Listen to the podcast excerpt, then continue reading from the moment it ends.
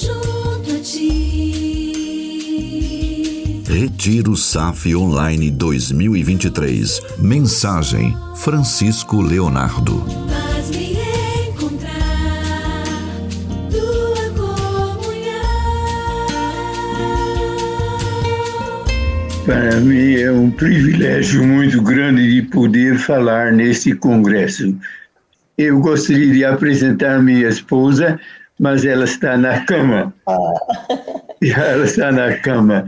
Mas só queria fazer isso especialmente porque falta pouco para completar 70 anos que ela disse sim. E só louvamos a Deus por esta bênção, porque no ano que vem eh, vamos lembrar isso já. Então, mas infelizmente ela não vai poder estar, mas senão ela mandaria um beijo para todos, viu? Obrigada. E eu só menciono isso assim a minha esposa porque nem vocês sabem como uma o que uma esposa é para o seu marido. E por isso eu louvo a Deus como ele me deu a Margarida. E eu me lembro que a missão disse, Francisco, quando é que você vai se casar? Eu nem tinha plano de me casar porque tinha um amigo que ia ser missionário também, e depois de uns anos eu me encontrei com ele, eu disse, Orne, você não ia ser missionário? Ah, ele disse, eu me casei. Daí eu pensei, eu não vou me casar. Mas quando me apresentei à missão, a missão disse, Francisco, quando você vai se casar? Eu disse, eu nem tenho namorada, porque eu tinha estudado fora da Holanda, então era no mês de julho, e eles disseram, é melhor eu não tratar desse assunto, porque nós não vamos mandar homens solteiros para o campo. E era julho, e eles queriam me mandar em dezembro. Ah, voltando para casa, parece a minha mãe viu que tinha um problema e ela disse: O que é Francisco? Eu disse: Mamãe, eu quero me casar, mas não acho com quem. Ela disse: Hoje tem reunião dos moços lá na igreja, por que, que não vai lá? Eu fui lá, porque minha mãe sempre era uma senhora muito prática e tinha uma moça ah, cantando ao lado do harmônio. E era como se Deus disse: Atenção. E era ela. Eu louvo a Deus por minha esposa, de todo o coração. E ela era chamada também a réplica da sua irmã mais velha. A irmã mais velha era a Minka, a tia Minka, que trabalhou como missionário em Tailândia, entre os ancianos. Mas ela foi sequestrada por guerrilheiros islâmicos e morta. E morta porque a missão não podia, que era a missão de Hudson Taylor, a missão não podia, de forma alguma, cumprir com as exigências para soltá-las. Em primeiro lugar, um montão de dinheiro, isso é claro, mas, em segundo lugar, a missão teria de se pronunciar contra o Estado de Israel. Como uma missão cristã pode fazer isso? As duas, a minha esposa e a sua irmã mais velha, serviram a Deus fielmente com os dons que Deus lhe tinha dado. Eu me encontro uma vez, de vez em quando, com alguém que diz: pastor, eu não tenho esse dom. Eu sempre digo: irmão, irmã, você não é responsável pelo dom que você não tem. Não se incomoda. A única coisa que Deus quer é que cada um seja fiel no seu lugarzinho com os dons que Deus lhe deu. Agora, o tema é um caminho mais excelente, que é o amor. E, assim, indiretamente, tem outro assunto também ligado a esse assunto, porque o apóstolo está descrevendo em 1 Coríntios 13 como deve ser o nosso amor. Mas isso subentendido O amor para com quem? E esse é quando diz o pastor, o, o amor é paciente, diz com quem? Ah, eu digo com aquele fulano, é só Senhor, como é possível? É, isso é exatamente o amor. Por isso, lendo aquele versículo, aqueles versículos bonitos de 1 Coríntios 13, devíamos nos lembrar que tem pessoas lá atrás que devíamos amar. E diz a palavra de Deus que um dos sinais do tempo é que o amor vai esfriando. O amor esfriará. Também o amor para com Israel. Eu menciono isto me lembrando da minha cunhada, mas hoje em dia, eh, cada jornal, cada, cada edição de uma, eh, de uma emissão fala sobre esses problemas lá de Israel. Agora, sabemos, nós sabemos que Israel foi o, o povo eleito por Deus, mas isso trouxe muitos problemas para eles. Quando você é eleito, então, como o diabo odeia você? Quando está servindo a Deus, como o diabo não gosta. Por isso, o diabo ataca, ataca também Israel, especialmente esses dias. Eu sempre me lembro daquele filme The Fiddler on the Roof, eu não me lembro como é em português, mas daquele daquele colono lá, daquele pequeno fazendeiro lá em Ucrânia, está vendendo o leite das suas vacas, um dia ele está dizendo, Senhor, eu sei que somos o povo eleito, mas por favor, o Senhor não podia escolher outro. O Senhor não podia escolher outro. Deus decidiu quem ia ser o Pai, o progenitor, do, do nosso Senhor Jesus Cristo. E ele escolheu Abraão. E temos de reconhecer isto e respeitar a decisão do Senhor, que Abraão foi eleito para ser pai deste povo. Oh, eu oro que os palestinos também possam entender isto porque eles são descendentes também desse Abraão, Isaac, mas não de Jacó. Como se os, se os palestinos reconhecessem realmente né, que o povo de Deus foi eleito, Israel, então esse povo de Deus está voltando para a sua terra. Se eles reconhecessem isto, seria uma bênção para eles. Agora, eu posso entender a aflição dos palestinos. Eu falo sobre Israel porque creio que a existência de Israel até hoje é um sinal do tempo que o Senhor Jesus está voltando. Os palestinos não querem reconhecer.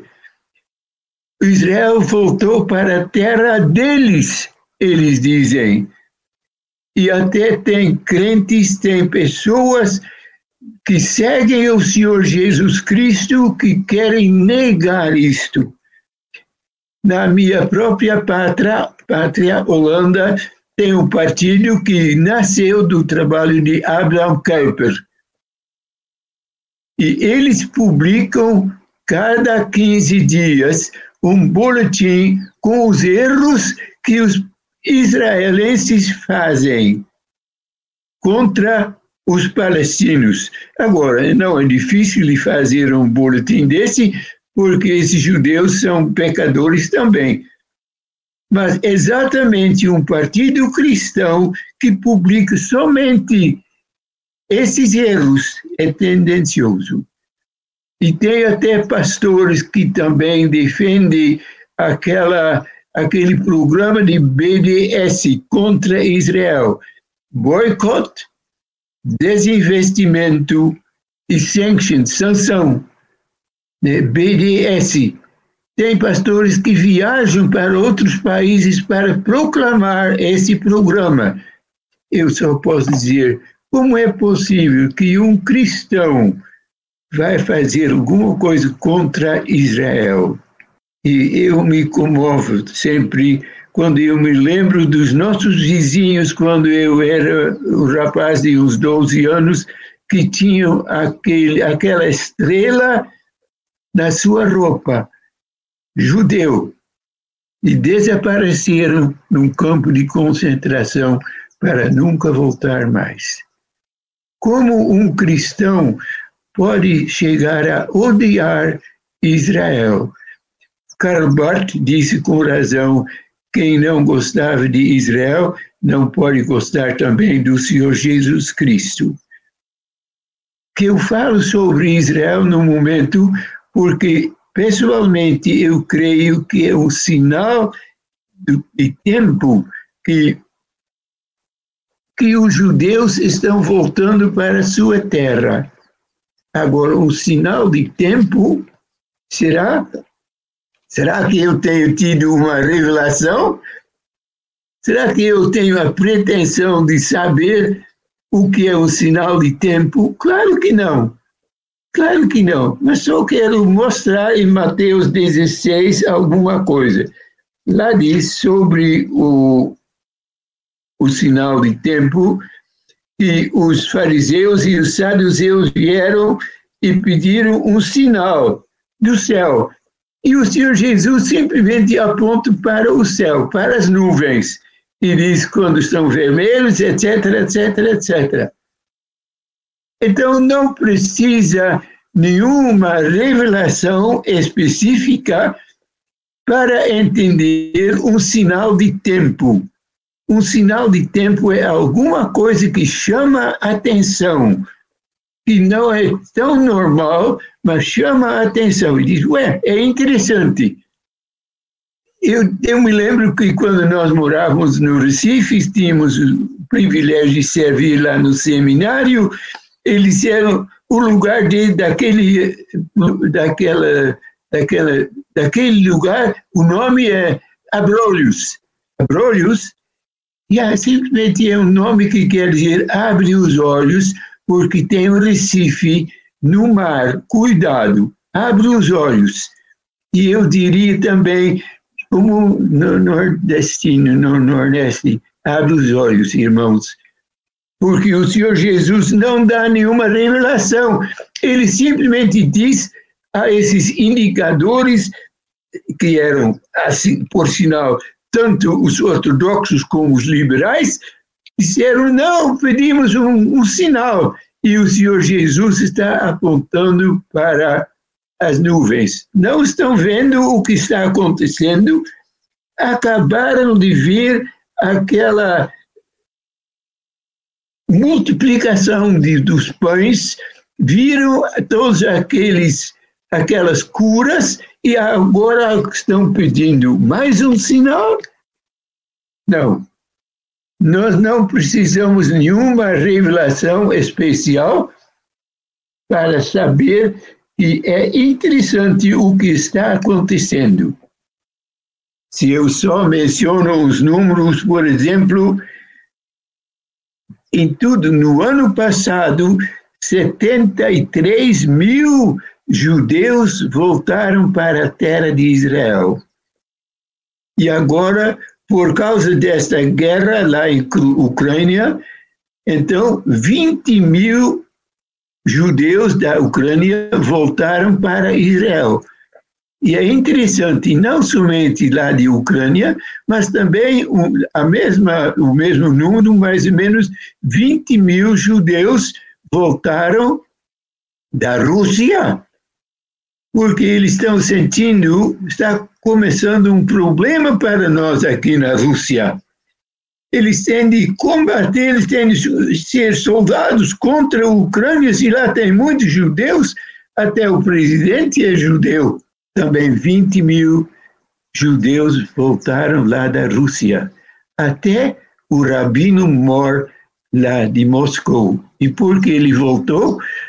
Porque ele ia ser preso se ele continuasse a falar que essa campanha contra a Ucrânia é uma guerra.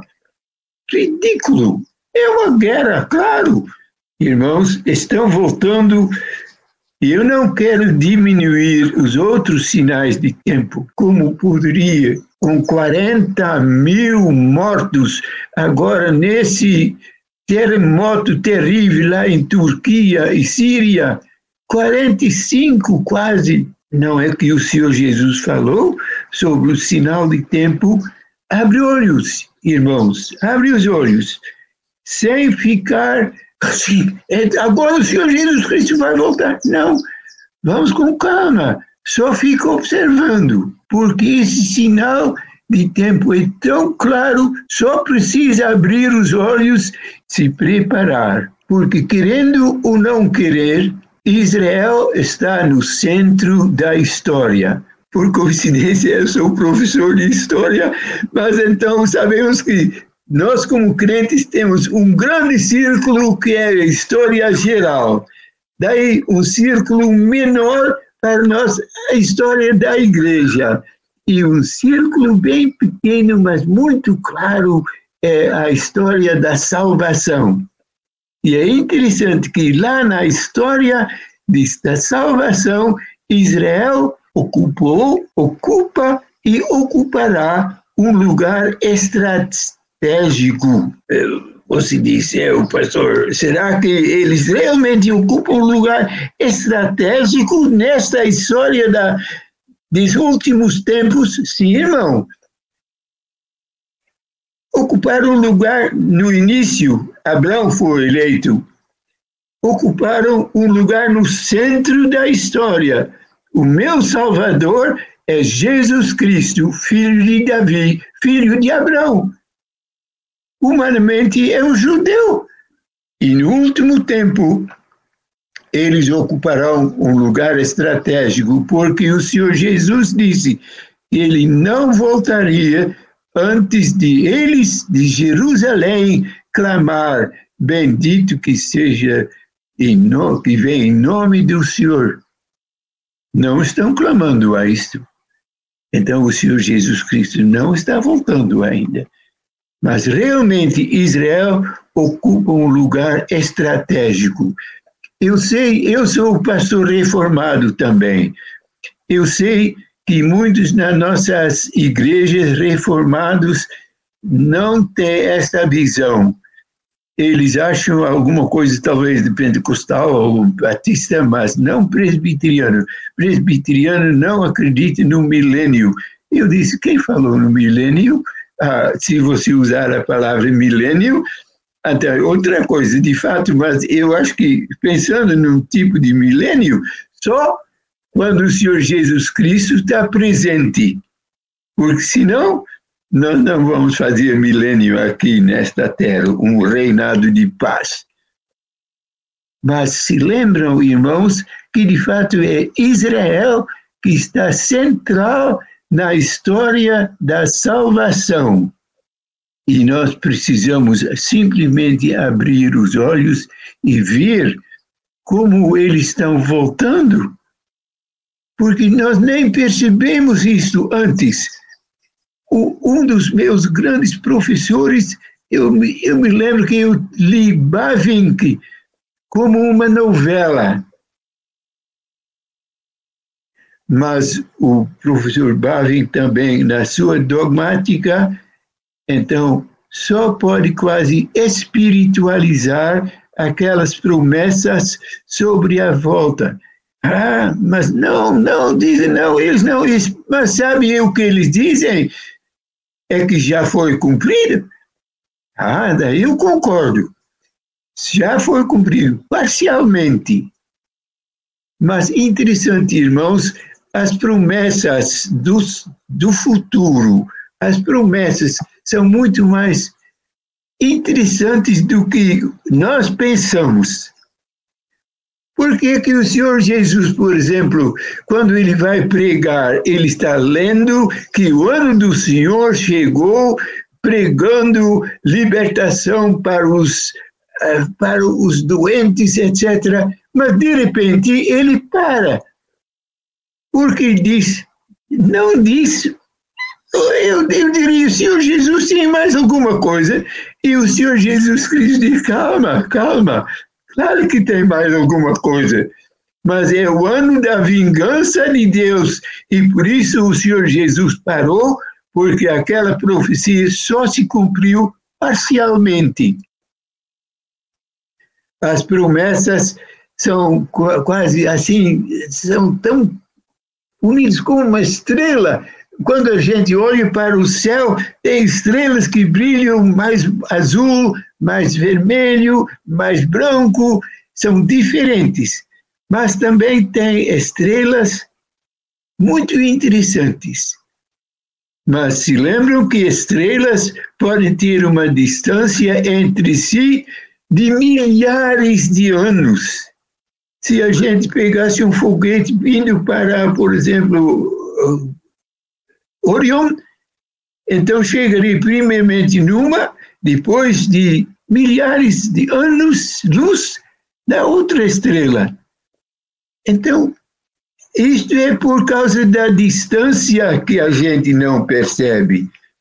E nós estamos viajando, irmãos e irmãs, pela, pelo espaço, nosso ritmo.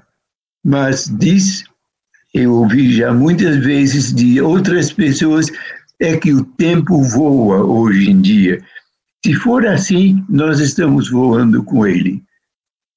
Mas pensando na estrela, você devia se lembrar que não somente que tem essa distância de milhares de anos às vezes, tem também um fenômeno complicado e interessante.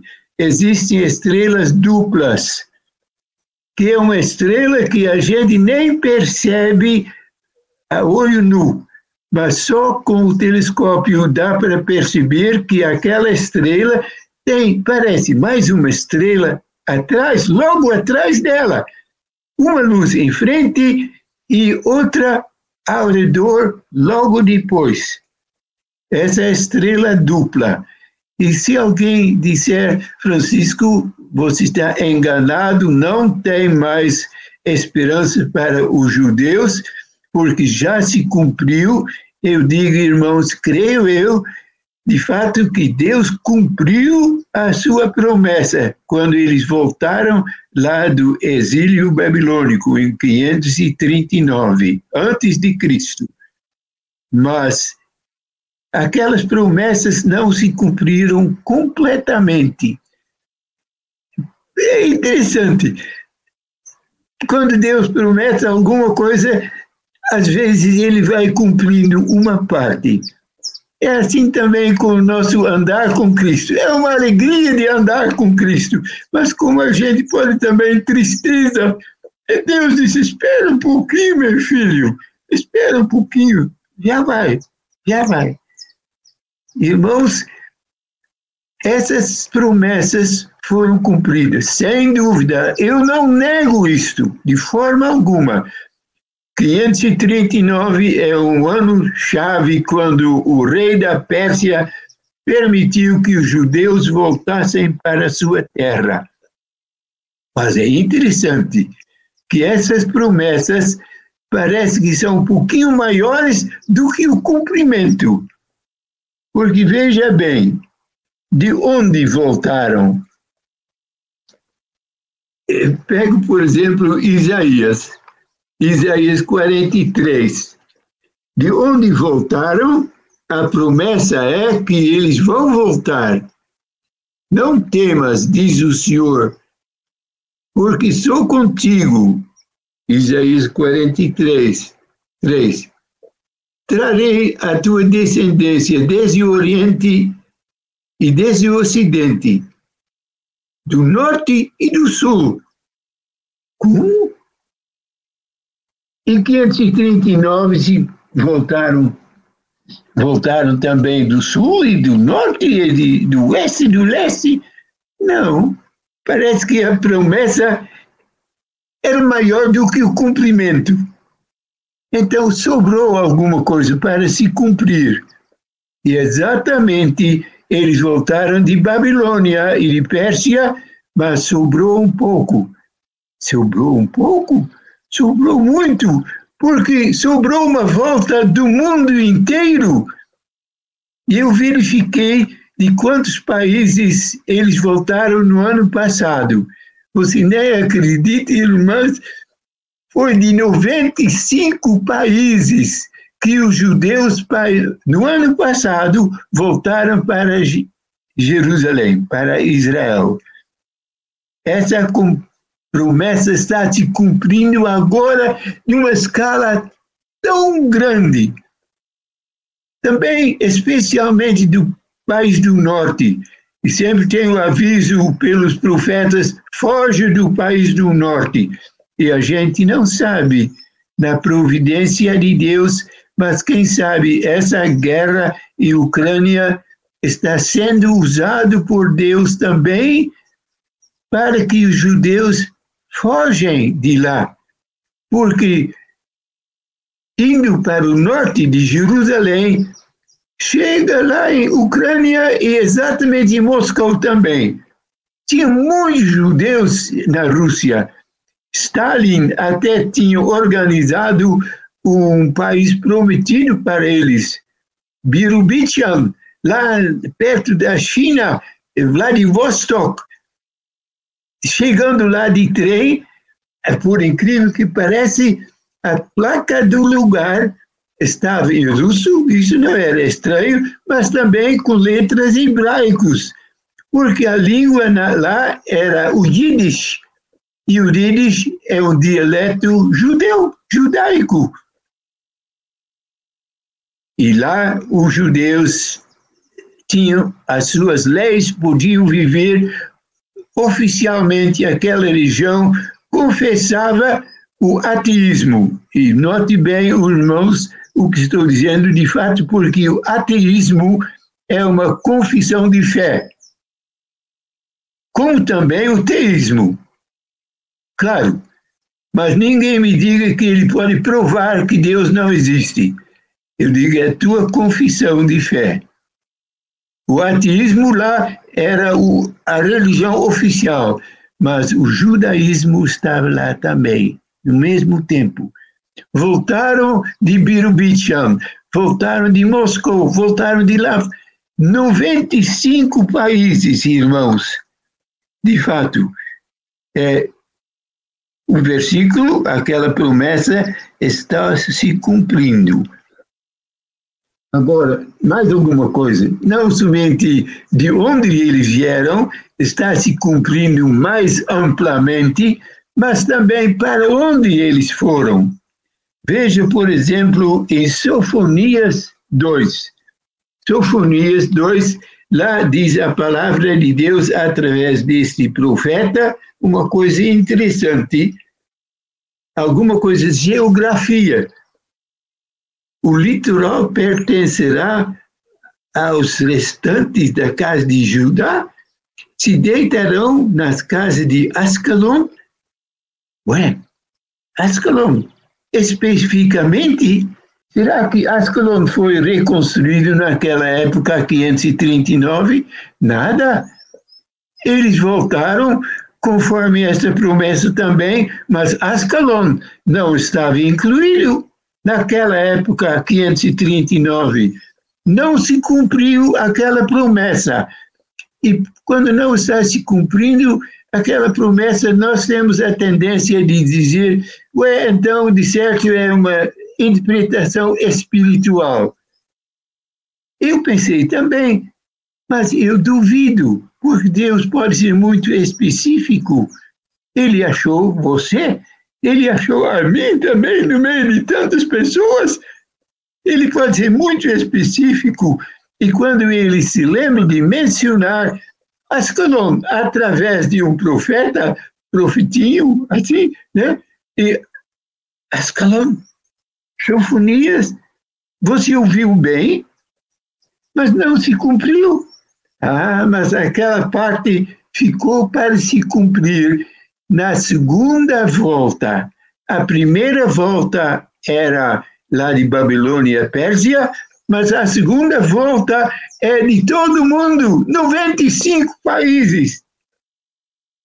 Ascalon, e sabe uma coisa?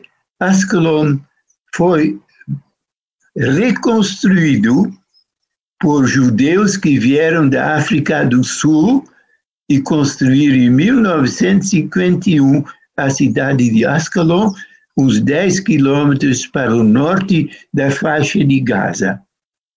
Ascalon. E a gente diz, ué, mas não somente a gente, irmãos, porque na praça, numa das praças lá em Ascalon, tem esse versículo. Chegaram lá e estavam se conscientizando que a profecia estava se cumprindo. Agora, abre os olhos. Já pensou? Não somente de onde vieram, não somente lá do nordeste de Israel, mas do mundo inteiro, indo para lá, para Israel, e especificamente também Ascalon. Pensando também na agricultura, por exemplo, porque esses colonos voltando, eles têm de comer. O que é que eles vão fazer? Plantar. Né? A agricultura. E tem muitas promessas mas tem promessas especiais, por causa do tempo eu não vou entrar nisso agora, mas tem promessas que falam que estrangeiros vão cuidar dos vinhedos, etc, etc. E sabe que quando Israel começou a, a sua história de novo, vários desses jovens estrangeiros crentes voltaram e trabalharam um ano voluntariamente. Estrangeiros cuidando da agricultura em Israel. Mas tem mais um ponto: não somente de onde eles vieram, não somente para onde eles foram, não somente o que eles comeram e como eles se sustentaram, mas também os inimigos. E você se, pode entender quando você desocupou a tua casa well, por meio ano ninguém vai entrar, talvez. Mas quando é séculos, então outros vão entrar naquela casa e se consideram como os donos daquela casa.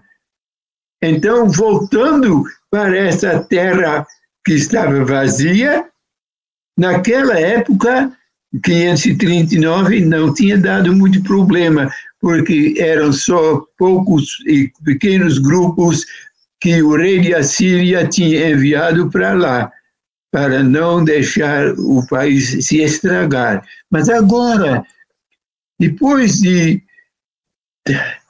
de 70, do ano 70, quando começou a grande diáspora, o país ficou como um deserto. Até famosos viajantes como Mark Twain disse no seu livro: Israel é um deserto. E era mesmo. E era um deserto perigoso, com muitos mosquitos e doenças, febre amarela também e outras coisas. E agora eles voltaram e veja bem, querendo refazer o seu país o pessoal que já estava morando lá agora, os árabes, porque os palestinos são árabes, basicamente, então disseram: o que é que você está vendo? Por que, que vem? Você? É o meu país. E eles tinham razão, porque eles se esqueceram das suas raízes, eles se esqueceram da história, era até o país de nascença deles. E como é possível que alguém venha entrar na minha casa e dizer: é meu? É minha essa casa? Porque eu tenho documentos muito antigos.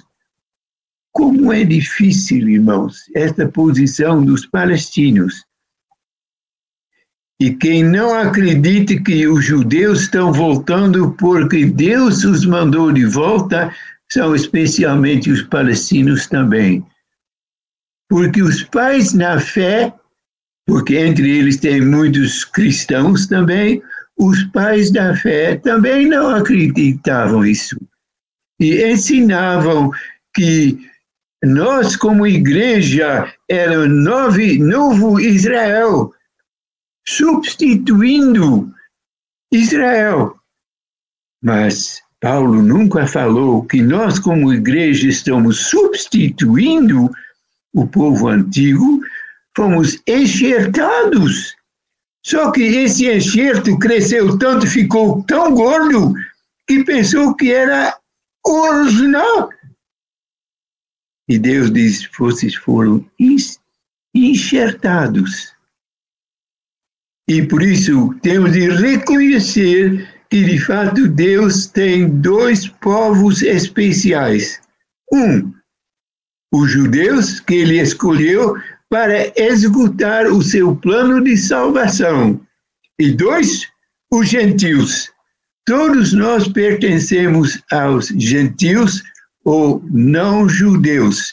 Isso não era excluir, mas Deus tinha de escolher alguém era necessário, se ele queria cumprir o que ele prometeu no paraíso, Gênesis 3, 15. Então, ele tinha de escolher. Isto é, não era para dizer que outro era pior, não, mas simplesmente mas por uma questão de genealogia.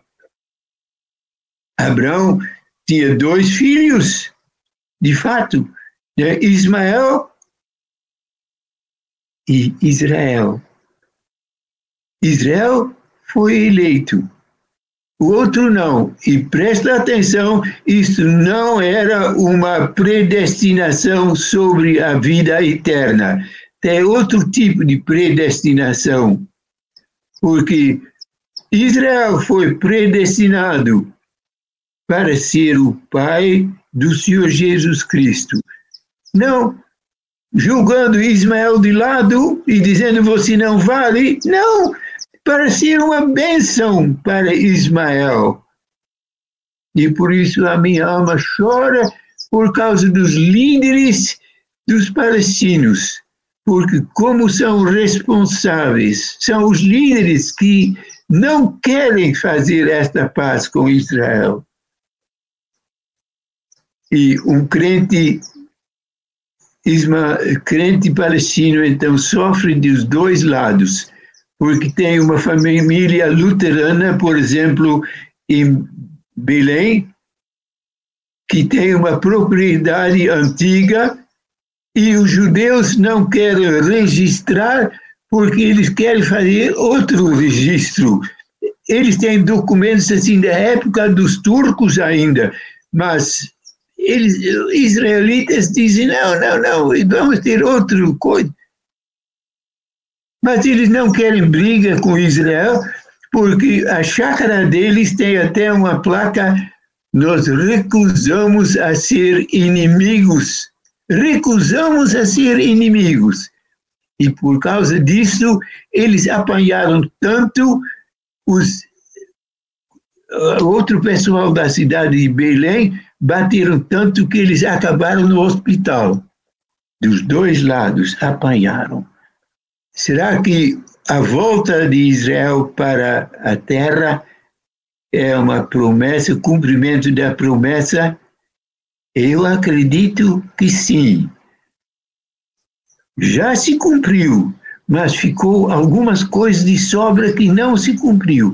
E hoje em dia estamos vendo que aqueles aspectos complementares estão se cumprindo. Alguém diz, é coincidência. Eu digo, meu amigo, coincidência, God, incidência. Né? Não. Quando Deus faz uma coisa dessa, ele cumpre e nós dizemos, muito obrigado, Senhor, que tu estás cumprindo tão fielmente as tuas promessas. Então, aqueles, aqueles irmãos que dizem não, a volta de Israel não é um sinal de tempo, eu digo, irmãos, alguém podia dizer, zombando até, eu nem ouvi uma trombeta. Eu digo, irmão, não diga isto. O que é que você tem com a trombeta de Israel? Eu me lembro quando servimos no Paraná, e por causa disso eu sou pastor lá, jubilado do presbitério de Iguaçu, nós morávamos atrás da escola presbiteriana e sempre ouvia dois sinos tocando. O primeiro sino era para os alunos maiores e o segundo para os pequeninos. Um dia eu estava trabalhando no meu escritório e eu vi que só tinha os pequenininhos lá. Eu nem tinha ouvido o sinal tocar para os maiores. Mas também não era o meu assunto. Não era o meu assunto. O que é que você tem a fazer com, a, com o chofar dos judeus? Nada. Você não ouviu? Não, não tem problema. Talvez você podia ajudar algum judeu para voltar à terra. Isso talvez seria interessante. Mas tocou a, a trombeta para os judeus. Quando ele vai tocar para você, você vai ouvir, não tem problema. Eu sou meio surdo, mas vamos ouvir, viu? Você vai ouvir, mas não diga eu não ouvi uma trombeta. Isto é zombaria que não se, não se encaixa na palavra de Deus. Mas a tua objeção séria e já se cumpriram é real. Por isso, temos de pensar bem, e eu digo, está vendo, irmãos, que essas promessas se cumpriram parcialmente e o resto está se cumprindo hoje em dia. Alguém que talvez que disse não, talvez diga, então quem sabe, quem sabe. Mas tem uma objeção grande ainda, porque não disse em Deuteronômio que eles só voltariam depois da conversão? Onde é que está a conversão dos judeus? Será que eles aceitam Jesus Cristo como o Messias? É um grupinho pequeno, os judeus messiânicos, que está crescendo, sem dúvida, mas é pequeno ainda. Não, a gente não pode dizer que eles se converteram. São judeus liberais, até o, o antigo governo então era tão liberal que nem usava a própria palavra de Deus no Velho Testamento. E agora, com essa mudança, Netanyahu, eles têm um ministro de educação que é ortodoxo, e uma das medidas que ele tomou há duas semanas, então, que seria reintroduzido o estudo de Tanakh quer dizer, do Velho Testamento na escola bíblica. Eu digo, é, é mesmo. Os judeus introduzindo na escola de novo a própria Bíblia, para mim isso é uma nuvenzinho, sabe? Porque eu sei que a palavra de Deus é muito mais forte do que história, é semente semente que vai cair nos corações e quem sabe essa medida daquele ministro de educação seja o começo de um avivamento entre os judeus. Já, quem sabe? Mas alguém dizendo, mas Pastor Francisco, eles nem, nem, se, nem se converteram ainda e estão voltando como é, é quase contra a palavra de Deus, eu diria, irmãos, a graça é maior do que o juízo, diz a palavra, não é? Eu acho que é uma medida de graça por cima que ultrapasse o juízo. O Deus mesmo faz. E você mesmo sabe disso. Quando é que você não for, for chamado, você não era inimigo de Deus, mas Deus te chamou. Quem sabe você odiava e Deus te chamou. As nossas próprias vidas são provas disso, que a graça é maior do que aquela miséria do pecado não é? Que bênção! Mas se você se lembrar de um versículo muito importante, ah, você se lembra também de Ezequiel. Ezequiel tem um capítulo 37 tão bonito. Depois você vai ler em casa. Aquela visão dos ossos secos. E Ezequiel tem profetizar. E os ossos começam a se mexer. Fazem um esqueleto.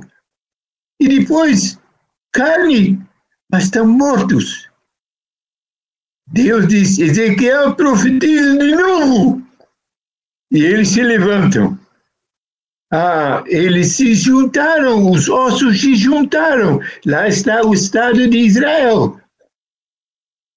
E é um começo. É um começo. Sabe de uma coisa que lá na porta de Yad Vashem tem alguma coisa importante o nome Yad Vashem talvez não conheçam, mas Yad Vashem é aquela instituição que comemora o, eh, o Holocausto, todos os nomes, etc. Toda a história do Holocausto está lá. Mas na, alguém me disse que lá na porta de Yad Vashem, sobre o Holocausto, tem o versículo de Ezequiel Ezequiel 14, onde diz que então o Espírito de Deus faz reviver os ossos. Eu quase não acreditei. Mandei um e-mail para Yad Vashem e perguntei: será que realmente está na porta de vocês? Confirmou. De fato, Ezequiel 37, versículo 14. Então, quando nós, gentios, crentes gentios, não acreditamos que Deus mandou reconstruir Ascalon e não acreditamos que eles estão revivendo a história de Ezequiel. Os próprios judeus nos ensinam. Ascalon foi revivido. O holocausto, incrível. Estamos revivendo Irmão, se você não acredita, eu digo, quem sabe você vai acreditar Isaías 66, onde diz: será que o Estado pode crescer em um dia? Isso aconteceu com Israel em 1948, porque sabiam que estava terminando o mandato de Inglaterra. E os próprios judeus tinham muita dúvida o que ia acontecer. E Ben Gurion disse, quase na última hora, nós vamos começar a fundar, organizar um Estado. Até um tinha de fazer, correr e fazer cópias, e quase pegou uma multa por um policial. Ele disse: Eu tenho de correr porque estamos organizando Israel. Foi no 14 de maio de 1948 que nasceu. Você acredita, disse Isaías, que o Estado pode nascer num dia só? Era uma das promessas que ficou para cumprir, e Deus cumpriu, porque Ele é fiel. Ele é fiel que bênção, irmãos, que Deus é fiel também para mim e para você. Agora, se realmente esta volta dos judeus é um sinal de tempo, se lembra, eu disse, é um sinal de tempo. Tem muitos outros sinais, como, como esse terremoto. É um sinal de tempo. E ninguém chegue a uma conclusão rápida, então o Senhor Jesus vai voltar já já e fica assim, iriquete, fazendo nada, irmãos. Porque estamos na mesma situação como os discípulos depois da ressurreição e pouco antes da exaltação do Senhor Jesus. Disseram, Senhor, agora o Senhor vai começar o reino de Israel, e o Senhor Jesus disse: Meus tiveram, para aí, isso nem é assunto de vocês, esse é do meu Pai. Nem é meu, é do meu Pai. Vocês evangelizem. Só que o tempo está se esgotando. evangelismo começou a se esgotar na hora de Pentecostes. Mas que bênção! Enquanto o relógio está tocando, tocando, e finalmente terminou, está tocando ainda. Mas você nem sabe, de repente vai tocar. E prepare-se. E quando não temos nenhuma indicação, claro, tem indicações. Uma das indicações é exatamente a volta de Israel. Se você não abre os olhos, então é problema de você. Mas, com muita razão, você pode dizer, mas tem outras indicações. Tem, graças a Deus. E o Senhor Jesus mesmo nos disse claramente que tinha um até. Esse, essa palavrinha até é interessante, né? Porque até tem dois lados, o lado de cá e o lado de lá. Até volta, até volta, então tem o lado de cá, quando eu chegar. O lado de lá, o que vai acontecer depois.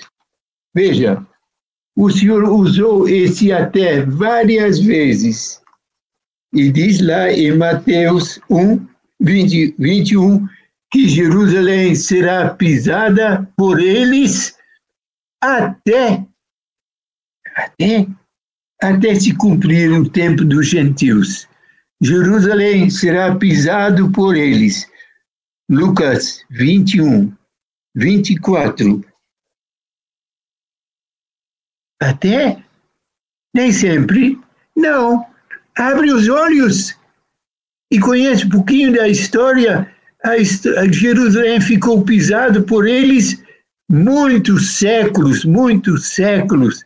Só talvez uma pequena interrupção no tempo dos Macabeus, mas pelo resto, é, pérsios, babilônios, turcos, ingleses, até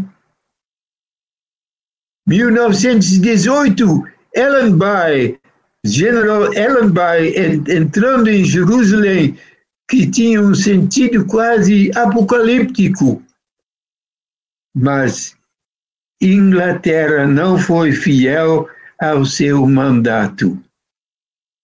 30 anos Inglaterra dominou ou cuidou de Israel, da faixa palestina, mas fez tudo para impedir a volta dos judeus. O livro de Êxodo você conhece, daquele navio, voltaram e foram internados no mesmo campo de concentração onde eles tinham estado, só não mais com, com perseguição, mas tendo pão, etc. Mas não queriam que entrassem em Palestina. E por isso, em 1948, o chufar de Teodoro Herzl foi ouvido de novo.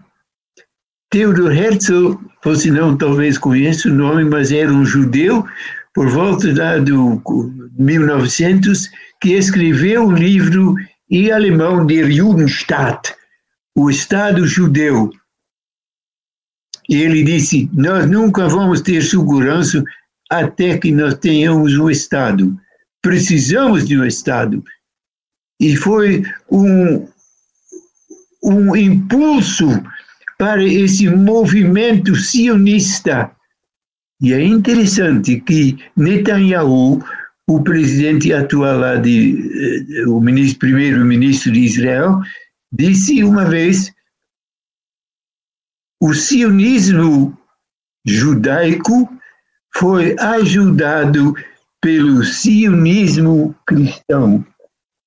E de, tem coisas na história que a gente nem sabe e se esquece, mas quando então aparece é tão interessante. Esse é o Hugo Notti que escreveu um estudo histórico sobre o príncipe e o profeta. O que ocorreu, Theodor Herzl era o, o líder para o seu povo. Você nem sabe que durante sete anos o amigo maior dele era o capelão anglicano lá da, um, da delegacia oficial da Inglaterra em Viena. É que Theodor Herzl viveu em Viena e lá tinha um capelão da igreja anglicana, Hechler, William Hechler. E ele, quando ele viu aquele livro na, numa loja, ele comprou e leu e correu para conhecer o Theodor Herzl, que também morava lá em Viena naquela época. Só que esse capelão da, da embaixada, presta atenção, da embaixada, isto é um lugar importante, porque é quase como Inglaterra dentro de Viena. Então, ele procurou Theodor Herzl, e durante sete anos, esse capelão tem usado as, os seus contatos políticos na Europa para introduzir Theodor Herzl em vários lugares. E se lembra, naquela época era ainda reinados, etc. Já pensou? Netanyahu dizendo com razão o juda... sionismo judaico foi ajudado pelo sionismo cristão. E graças a Deus, quando podemos ajudar a Israel um pouco, até, até, até quando? Irmãos,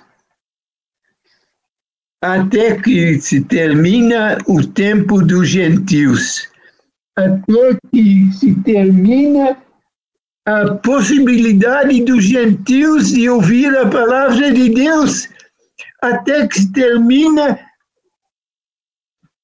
o tempo da graça para os gentios. E lá se usa a mesma expressão quase como a palavra de Deus, o Espírito Santo usa para Canaã. Deus deu a promessa que eles voltariam a Canaã, mas por enquanto não. Sabe por quê? Porque a medida dos pecados não estava cheio ainda. É como se Deus tivesse uma, um copo assim, um medidor de paciência. Deus está medindo a graça e está, ele sabe que não pode continuar sempre quando os povos se revoltam contra ele. Quando os povos invertem as leis dele, até as coisas mais básicas, quando ele criou homem e mulher. o tempo da graça vai acabar. Romanos 11, 25. Nesse ponto é tão claro também, além daquele versículo em Lucas, porque diz aqui em 11, 25, não quero, irmãos, que são ignorantes sobre esse mistério, que houve um endurecimento sobre Israel, até, até que entrado a plenitude dos gentios. Até quando ninguém diga que Francisco falou que Jesus Cristo vai voltar em tantos anos. Nada. Mas eu só quero lembrar os irmãos que tem uma história muito importante na palavra de Deus, que mostra a paciência de Deus. Noé, 120 anos, pregador da justiça. E quem sabe, quem sabe, você que é crente, você entendendo que os judeus estão voltando para sua terra Abre os olhos, irmão. Ué, as promessas estão se cumprindo. Agora você nem sabe como alcançar o teu vizinho com o evangelho da graça. Ele se interessa na geografia e coisas, etc. Então, quem sabe você podia conversar com ele sobre esse fenômeno dos judeus? E quem sabe, provavelmente ele vai reagir negativamente, porque Satanás está incluindo, injetando de novo esse ódio, claro, contra Israel. Claro, porque ele sabe que o tempo dele está se esgotando, graças a Deus. E ele quer envenenar mais e mais a sociedade. Porque a bênção que Israel recebeu foi grande, ser progenitor do Senhor Jesus. Mas, materialmente, é pichototinho. É um paizinho, é um pedacinho de papel quase em comparação com o mundo árabe, que é 600 vezes maior, e por ter tantos países de influência islâmica, tem muitas vozes nas Nações Unidas e todos contra, todos contra. Até quando morre uma, uma missionária lá no mato de Tailândia, ele se lembra que a missão tem de dizer alguma coisa contra Israel veneno, irmãos. E você vai ver que esse veneno vai crescer. Em vez de crescer o amor por Israel, vai diminuir. Como é possível que eles criaram o Estado? Não, não foi por amor, irmão, necessariamente. Mas era em 1948 em que era, o mundo acaba de descobrir como é terrível aquele holocausto. 45 a guerra terminou.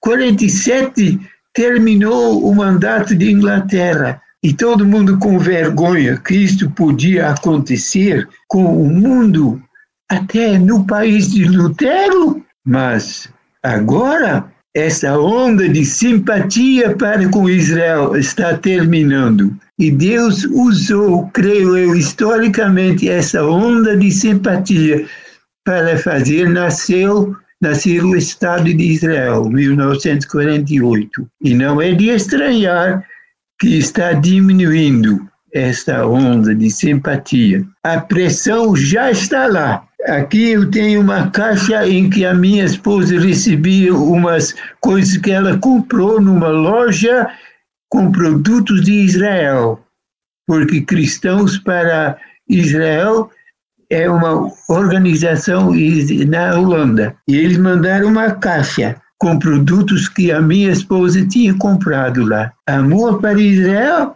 o governo está em cima dele. Sabe por quê? Porque lá numa garrafa de vinho tinha escrito então feito Israel e diz não era Israel, era terra ocupada Irmãos, isso é, também era difícil, né? Porque em 1948 e 1967, quando todo mundo se jogou, o mundo árabe, por cima de Israel para apagá-los do mapa, Israel ia morrer. Só por a mão de Deus que escapou. Jordânia Israel tinha pedido a Jordânia, por favor, não entre na guerra. Mas por causa da pressão dos seus colegas, o rei de Jordânia entrou na guerra. Consequentemente, Israel tinha de rebater os exércitos jordanianos, que eram os mais fortes, melhor organizados pelos ingleses no Oriente Médio. Mas, por milagre, eles foram empurrados para trás, para trás, para trás, e até, por coincidência, pegaram Jerusalém. E o rabino do exército, quando estava lá no Muro das Lamentações, ele disse: entramos em Jerusalém, entramos na era messiânica. O judeu falou, e empurraram mais para lá, para lá, passaram para o outro lado do Jordão. E agora a organização Cristãos para Israel não pode colocar no, na, no, na garrafa de vidro feito em Israel, porque Samaria é lugar ocupado. Eu posso entender, porque sou menino de guerra. E minha esposa passou três anos em campo de concentração japonês. Nós somos filhos de guerra, podemos entender. Mas Deus escolheu Israel. Abre os olhos, irmãos. Abre os olhos, porque o Senhor está voltando. E quem sabe, batendo um papo com teus vizinhos, você podia apontar para a arca da salvação. Quem sabe, entrando por esse caminho, talvez não vão querer, porque quem entrou na arca foi somente Noé e a sua família. Mas isso não é teu problema. O teu problema é como dizer gentilmente ao teu vizinho, amigo, está na hora, não especulando sobre uma data, mas simplesmente porque abre os olhos. Amém. Retiro SAF Online 2023. Mensagem Francisco Leonardo. Realização Confederação Nacional de SAFs.